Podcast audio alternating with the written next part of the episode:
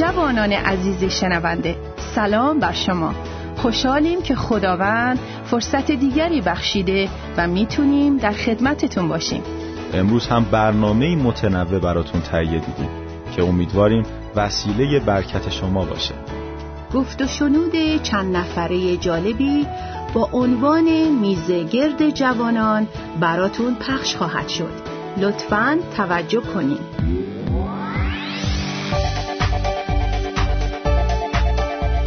میزگرد جوانان پاسخگوی سوالات و نیازهای روحانی جوانان عزیز.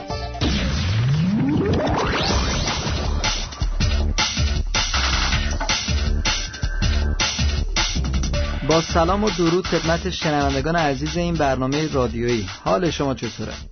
واقعا خوشحالم. از صمیم قلب میگم خوشحال هستم که چنین فرصتی است که می‌تونیم با شما ایزان باشیم.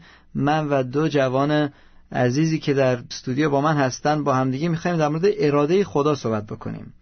یک برنامه دیگه هم داشتیم که در این برنامه صحبت کردیم در مورد عقاید اشتباه که در مورد اراده خداوند هست و همین برنامه رو ادامه میدیم. در برنامه قبلی ما با همین دو جوان عزیز گفتیم که یکی از عقاید اشتباه این هست که ما فکر می‌کنیم که همیشه برای هر چیز ما باید دعا بکنیم و بدونیم اراده خدا چی هست. که گفتیم اشتباه. خداوند ما رو فرستاده که کارش رو انجام بدیم در روی این زمین. ولی بعض موقع ما اینقدر برای چیزهای علکی دعا می‌کنیم که وقت ما انرژی ما صرف جای اشتباه میشه. و برای اینکه سوء تفاهم پیش نیاد ما مثال هایی رو زدیم که گفتیم مثلا اگه شما می‌خواین نمی‌دونم با خودکار بنویسین یه چیزی رو. دیگه لازم نیست دعا بکنید که چه قلمی بردارم از کجا بردارم این خداوند. مهم نیست برای خداوند. یا می‌خواین لباس بپوشین یا موهات رو کوتاه بکنی یا بلند بکنی یا فرقش رو از وسط باز بکنی از بغل. برای خدا مهم نیست که اصلا مو داری یا نداری. اگه داری خدا رو شکر موهای سرتو شمرده شده است. اگه نداری کارش رو راحت تر کردی. مسلما شوخی می‌کنم. ولی مهم نیست که موهات چقدر ژل زدی نزدی و لازم نیست که دعا بکنیم. حالا ژل بزنم یا نزنم چه مدلی؟ چون که اراده خداوند ربطی به موی ما نداره ربطی به لباس ما نداره. اراده خداوند یه چیز دیگه است که ما برای اون اراده باید دعا بکنیم و وقت دعا خیلی مهم است که در زندگی داشته باشیم ولی نه برای چیزهای کوچیک علکی. دومین نکته گفتیم فکر می‌کردیم که حالا اگه من اراده خدا رو انجام بدم دیگه شاد نخواهم بود. شادی و نمی‌دونم همه هیجان زندگیم از من گرفته میشه. خدا حال منو می‌گیره اگه بخوام ارادهش انجام بدم. اونم اشتباهه سومین مورد خیلی کوتاه در مورد این صحبت کردیم. گفتیم که ما فکر می‌کنیم اگه اراده خدا رو انجام بدیم مشکلات نخواهیم داشت. تمام میشه. بیاید همین بحث رو ادامه بدیم و مخصوصا روی نکته چهارم اگه برادران شما نکته دارین که می‌خواین اضافه بکنین به این مطلب بفرمایید. بله منم موافقم چون تا وقتی که زنده هستیم مطمئنا مشکلات هم هست. ولی کلام خدا به ما این امید میده که در تمام این مشکلات مایی که ایمان داریم. فرق ما با اونایی که ایمان ندارن اینه که مایی که به عیسی مسیح ایمان داریم در تمام این مشکلات مطمئنیم که عیسی مسیح بغل ماست عیسی مسیح ما رو کمک می‌کنه. اونی که در ماست قوی تر از اونی که در این دنیاست و ما مطمئنیم بر این مشکلات غلبه خواهیم کرد. چون عیسی مسیح غلبه کرد بر تمام این مشکلات. پس مشکلات وجود داره ولی با ایمان با کمک خدا با هدایت روح خدا می‌تونیم غلبه کنیم بر این مشکلات. چون این اجازه رو و این قدرت رو خداوند ما عیسی مسیح به مایی که به او ایمان آوردیم داده و ما می‌تونیم از اون قدرت استفاده کنیم. من این نکته ایرم که می‌خوام اینجا اضافه بکنم این هست که ببینید اول یوحنا باب یک یوحنا اینطور می‌نویسه. میگه در باب آنچه از آغاز بود و ما آن را شنیده و با چشمان خود دیده ایم آنچه بدان نگریستیم و با دستهای خود لمس کردیم یعنی کلمه حیات. بعدش میگه که حیات ظاهر شد ما آن را دیدیم بعد باز اونجا آیه سه میگه ما آنچه را دیده و شنیده ایم به شما نیز اعلام می‌کنیم. تو شما نیز اینو دریافت بکنید. با آیه چهار میگه همه اینا رو میگیم که شادی شما کامل بشه. اینجا چند تا نکته خیلی جالب هست برای من. اینکه مسیح ما مسیح منطقی هست و شاگردان دارن با منطق هم رابطه برقرار می‌کنن. میگن ببینید اینطور نیست که ما یه خوابی دیدیم یا یه روحی بود. ما دیدیم شنیدیم ازش لمس کردیم باهاش بودیم سه سال و اندی صحبت کردیم. ما اینو داریم به شما میگیم. و این سه سال اندی به ما این رو فهموند که ایشون پسر خدا هستن و برای همین ما حاضریم جونمون رو به خاطرش بدیم و تاریخ به ما میگه که شاگردان بودن که جونشون رو به خاطر مسیح دادن. یه چیزی دیده بودن یه چیزی شنیده بودن درک کرده بودن لمس کرده بودن و اون رو میگن. خیلی وقتا ما فکر می‌کنیم که حتما وقتی می‌خوایم به یه نفر بشارت بدیم باید یه چیز خیلی عجیب غریب بگیم که طرف بگه اوه عجب چیزی گفت پس من برم پیش مسیح. من خودم این گناه رو کردم گناه واقعا. دروغ نگفتم ولی مثلا اگه دیدم یه نفر کور بود شفا پیدا کرده. میگم مثلا طرف کور بود مثلا کور مادرزاد بود. یه مادرزاد هم اضافه کردم. ولی اصلا نمی‌دونم شاید مادرزاد شاید نبوده. شاید دو روز بود مثلا نابینا بود. چشاش درد می‌کرد بعد خوب شده. می‌خوام بگم بعضی موقع ما ایمان کامل نداریم به این انجیل کامل. برای همین می‌خوایم یه جورایی یه چیز عجیب غریب بگیم. که طرف مثلا جذب بشه. و یادمون میره که قدرت عظیمی هست در کلام خدا در صحبت هایی که عیسی مسیح کرد اونها هست که زندگی مردم رو عوض می‌کنه. داستان های عجیب غریب نیست. من اتفاقا شیش ماه پیش در یک کشور اسلامی بودم و در یک خدمتی با یک تیمی کار می‌کردیم. جلوی چشم دیدم که سه نفر شفای کامل گرفتن. یه نفرشون چشای ضعیفی داشت و عینک میذاشتش عینکاش خیلی ذره بود. سه روز با این برادر بودم من. روز سوم براش دعا شد و این برادر کاملا شفا پیدا کرد. یک نفر دیگه دوازده سال بود که نمی‌تونست راه بره اون روز شفا پیدا کرد. من اینها رو دیدم و وقتی برگشتم در مورد اینا صحبت کردم مردم بنا می شدن پس اینو میگم که اشتباه نفهمید. خداوند ما شفا میده کار عجیب غریب می‌کنه. ولی من اینو میگم که ما وقتی با مردم صحبت می‌کنیم فقط به اون عجیب غریبا نچسبیم. یادمون نره که کلام خداوند هست که مردم رو عوض می‌کنه چرا این رو میگم؟ چون که بعضی موقع ما یادمون میره که خداوند ما خدای منطقی هست و می‌تونیم بگیم که من اینطوری بودم من عصبانی بودم الان از موقعی که به مسیح ایمان آوردم خداوند عصبانیت من رو برداشته. چشم کثیفی داشتم خداوند اون رو عوض کرده. خیلی منطقی خیلی راحت. و اون هست که مردم رو حتی باعث میشه که عوض بشن. حتما نباید غیر منطقی باشه خیلی عجیب و غریب باشه. بله برادر شما خیلی درست میفرمایین و واقعا همینطور هست. کلام خداوند قدرت داره و بعضی موقع من خودم تو شرایطی قرار می‌گیرم که می‌خوام از خودم یه چیزایی بگم و واقعا فراموش می‌کنم این کلام خداونده که در قلب من و در قلب همه ما ایمانداران کار می‌کنه. آمین.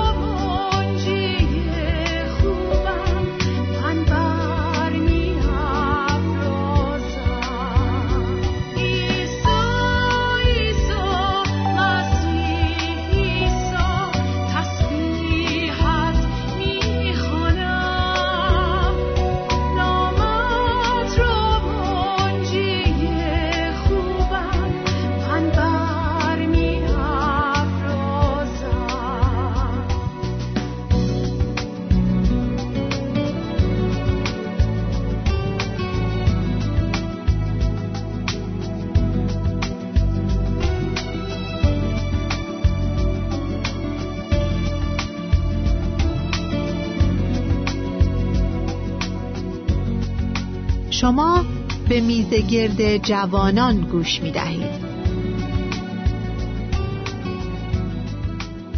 بیایید نکته بعدی رو با هم دیگه بررسی بکنیم. اگه من اراده خدا رو انجام بدم دیگه شاد نخواهم بود. اگه من اراده خدا رو انجام بدم دیگه نمی‌تونم نرمال باشم. اون زندگی نرمالم رو از دست میدم. تقریبا یه جورایی نزدیک به اون مورد دوم هست. شما واقعا داستانی که قبل از این نکته سوم تعریف کردین منم خودم به همون یاد اول ایمانم افتادن که از خودم یه سوالایی می‌کردم و بعد واقعا برام واز شد همونطور که شما گفتین. من در این نکته سوم می‌خوام یه چیز خیلی مهمی رو بهش اشاره کنم که فکر می‌کنم در صحبتهای قبلیمون ما بهش اشاره کردیم و هم اشاره خواهیم کرد از صحبتهای آینده. واقعا اراده خدا رو ما می‌تونیم با کلام خدا مقایسه کنیم. یعنی من فکر می‌کنم اگه من امروز صبح خواب بیدار شم و بخوام بدونم همسرم آیا دوست داره من لباس قهوه‌ایمو بپوشم یا لباس سفید. من اگه بخوام واقعا اینو بدونم بعد برم ازش سوال کنم و ایشون به من خواهد گفت من چه لباسی رو بپوشم. همینطورم در این مثال اگه ما بیایم اینو خیلی بزرگش کنیم اراده خداوند در کلام خداوند نوشته شده. و وقتی که ما اول ایمان میاریم و تولد تازه می‌گیریم و روح خدا در ما شروع می‌کنه به کار کردن با دونستن کلام خداوند ما می‌تونیم با روح خداوند اراده خداوند انجام بدیم. پس خیلی مهمه که ما کلام خداوند رو واقعا خوب یاد بگیریم. و اگه صدایی قرار من بشنوم اگه رویایی قرار من ببینم همه اینا در کلام خداوند ذکر شده نوشته شده. و واضحا گفته شده. من قبل از اینکه ایماندار بشم فکر می‌کنم این بابایی که ایمان داره دیگه خیلی زندگی سخته. نه موزیک گوش می‌کنه نه تفریحی داره هیچ کاری نمی‌کنه. این بابا دیگه اصلا مرده. واقعا خودم این دیدو داشتم. ولی بعد که خودم ایمان آوردم تولد تازه گفتم واو چقدر واقعا برعکس اینه. هرچی بیشتر من اراده خدا رو تو زندگی می‌بینم و اونطور راه میرم چقدر زندگی شیرینتر ساده تر با لذت. یعنی واقعا برعکس اون چیزی که ما فکر می‌کنیم. اتفاقا به نظر من اینجوری نیست که ما اگه اراده خدا رو انجام بدیم دیگه نباید شاد باشیم. چون خدای ما خدای آزادی خدا دوست داره ما آزاد باشیم. خدا دوست داره ما شاد باشیم. در کلام خدا در فیلیپیان 4 4 اصلا گفته که شاد باشید.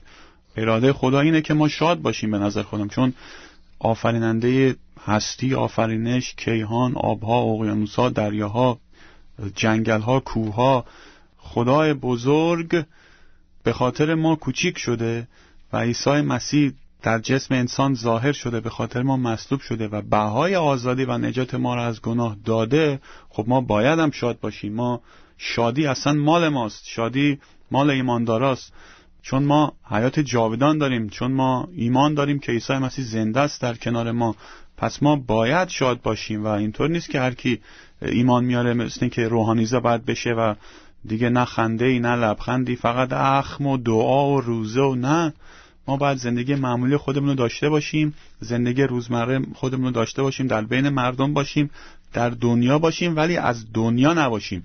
ما باید زندگی کنیم ما باید شاد باشیم چون عیسی مسیح نجاتنده ما هست. دیروز امروز تا به ابد هست او خواهد آمد.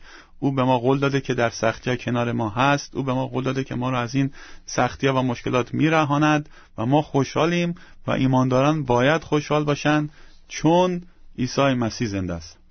من با این صحبت شاد شما به اون آهنگ معروفی دفعه افتادم که میگه شاد باشید شاد باشید او خداوند است. شکر. یه آیه است در یوحنا باب ده آیه ده که قسمت آخر این آیه رو می‌خونم. میگه من آمدم تا ایشان حیات داشته باشند و از آن به فراوانی بهرهمند شوند. ببینید در این ترجمه دیگه میگه حیات افزون داشته باشند. عیسی مسیح اومده اولین هدفش اینه که جریمه گناهان ما رو بپردازه که ما بتونیم اسممون در دفتر حیات آسمان نوشته بشه که ما نجات رو داشته باشیم. یعنی یک گارانتی در ما باشه که ما نجات پیدا کردیم از گناه و از لعنت گناه که جهنم است و این هدف اصلی است. ولی یه سری فواید دیگه هم هست که این حیات افسون جزو فواید می‌تونه باشه که بهرهمند بشیم از خیلی از چیزهای دیگه. ببینید خیلی از افراد در گناه زندگی می‌کنن و میرنجن از اینکه در گناه هستن و نمی‌خوان اینجور زندگی بکنن ولی نمی‌تونن آزاد بشن. یکی از فواید مسیح این است که میاد نه ما رو نجات میده از لعنت گناه جهنم بلکه ما رو نجات میده از اسارت هایی که داریم. خدای عملی هست خدای تئوری نیست که فقط در موردش صحبت بکنیم و صفات خوبی بگیم. در عمل به ما کمک می‌کنه. پس این خداوند باعث میشه که ما بتونیم لذت ببریم از زندگی و اون احساس گناه از ما برداشته بشه. و همینطور که میگه حیات افزون در ما دیده بشه و از این حیات ما بهرهمند بشیم. پس خداوند نیومده که ارادش رو در ما انجام بده ما رو نجات بده ما رو آزاد بکنه. ولی ما دیگه شاد نباشیم. اتفاقا اومده که یکی از ثمرات روح رو که شادی هست رو به ما عطا بکنه. یکی از اون چیزهای عجیب غریبی که در کلام هست آرامش هست. آرامشی که در طوفان ها می‌تونه در ما ساکن بشه اون رو به ما بده. عیسی مسیح گفت من آرامش رو میدم که از دنیا نیست مال من فرق می‌کنه. یعنی طوفان هم که باشه در تو اون آرامش می‌تونه وجود داشته باشه. من یادم وقتی پدرم شهید شد برای نام مسیح در ایران کشته شد. من یک آرامش خاصی رو در قلبم داشتم. گریه می‌کردم ناراحت بودم ولی اون آرامش بود. اون شادی درونی بود. حتی در غم من اون شادی بود در درون من. و اونجا بود که من فهمیدم در اون پروسه که چه خدای عظیم و خوبی داریم که حتی در سختترین شرایط به ما این رو میده. پس خداوند اومده که ما اتفاقا شاد باشیم. حتی در سختترین شرایط. نکته بعدی که اشاره می‌کنه فکر می‌کنم با نکته قبلیمون یکی هست تقریبا که ما اگه از خداوند دور بشیم اینه که خداوند دیگه نمی‌تونه در ما کار کنه در آینده و همچین چیزی نیست. ما اگه به کتاب ابرانیان نگاه کنیم اون جایی که در مورد همه قهرمانان واقعا ایمان توضیح داده شده می‌بینیم که خیلی از این قهرمانان ایمان خودشون واقعا گناهان بزرگی کردن. یه مثالش خود داوود. داوود قبل از اینکه واقعا تو اون شرایط های خاص قرار بگیره که اراده خداوند در داوود دیده بشه.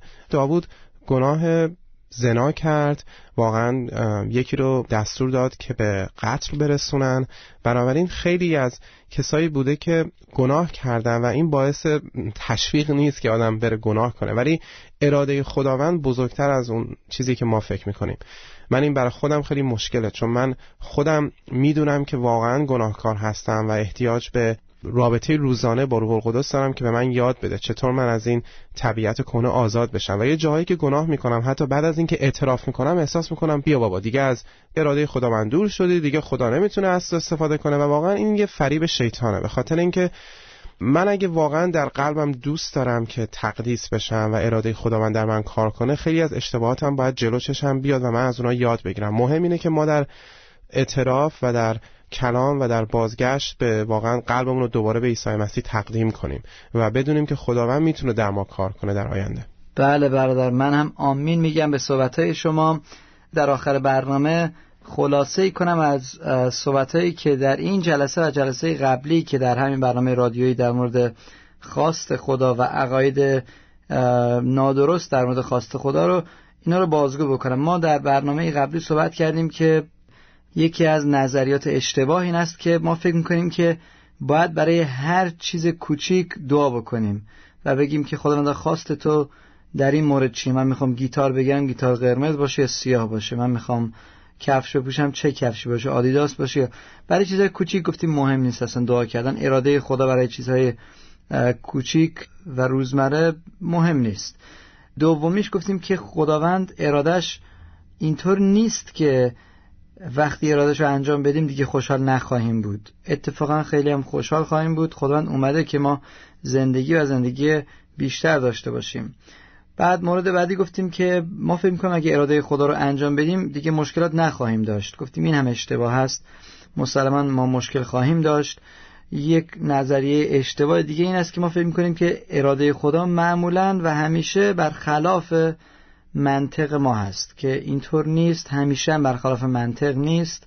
فکر نکنیم که همیشه اراده خدا چیزی است که عجیب و غریب هست.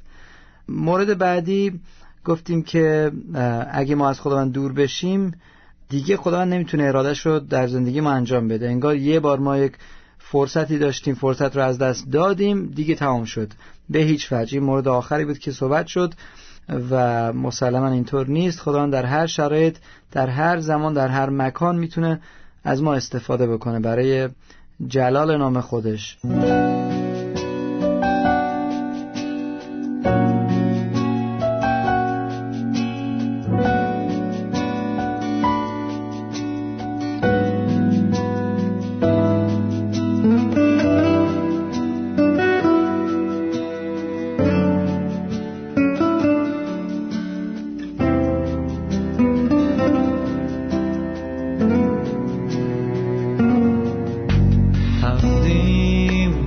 نمایم قلبم را. تسلیمت کنم جانم را. تقدیم نمایم قلبم را. تسلیمت کنم جانم را. هر آنچه که تو خواهی انجام ده اراده در من تسلیمت کنم وجودم را هر آنچه که تو خواهی. انجام ده اراده در من تسلیمت کنم وجودم را. تقدیم نمایم. قلبم را.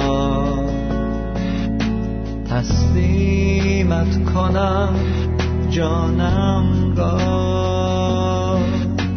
تقدیم نمایم قلبم را. تسلیمت کنم جانم را. هر آنچه که تو خواهی انجام ده اراده در من. تسلیمت کنم وجودم را. هر آنچه که تو خواهی. انجام ده اراده در من. تسلیمت کنم وجودم را.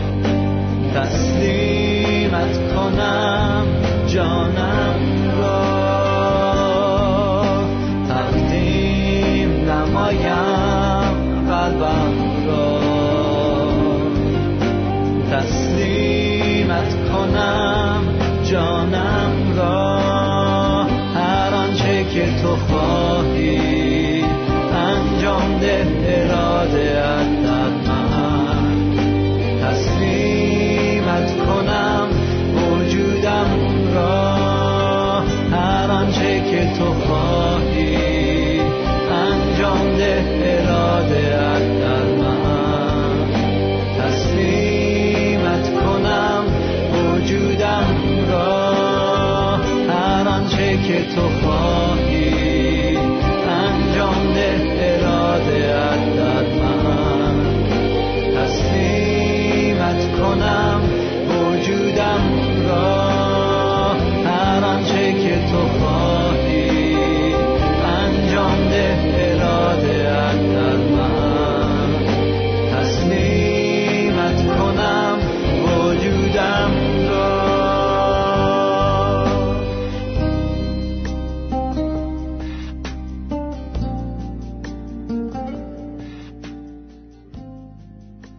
من اینجا می‌خوام خداحافظی بکنم از شما شنوندگان عزیز و می‌خوام شما رو به این خداوندی بسپارم که اراده نیکویی برای شما داره. کلام خدا میگه که بدانید اراده نیکو و پسندیده خدا چیست و میگه اون موقعی می‌فهمید ارادش چی هست که در قدوسیت زندگی بکنید و همشکل این جهان نشید بلکه به تازگی ذهن خود صورت خود را تبدیل دهید. ما احتیاج داریم که هر روز تازه بشیم. با کلام خدا در حضور خدا در دعا در مشارکت با ایمانداران هم شکل مسیح بشیم. از دنیا دور بشیم و اون موقع در این زندگی ما می‌فهمیم اراده خداوند چی هست. خدا شما رو برکت بده شنوندگان عزیز. تا برنامه بعدی خدا حافظ از فرصت استفاده کرده و با همه شما خداحافظی می کنیم تا برنامه بعدی شما رو به دستان خدای خوب و مهربان می سپاریم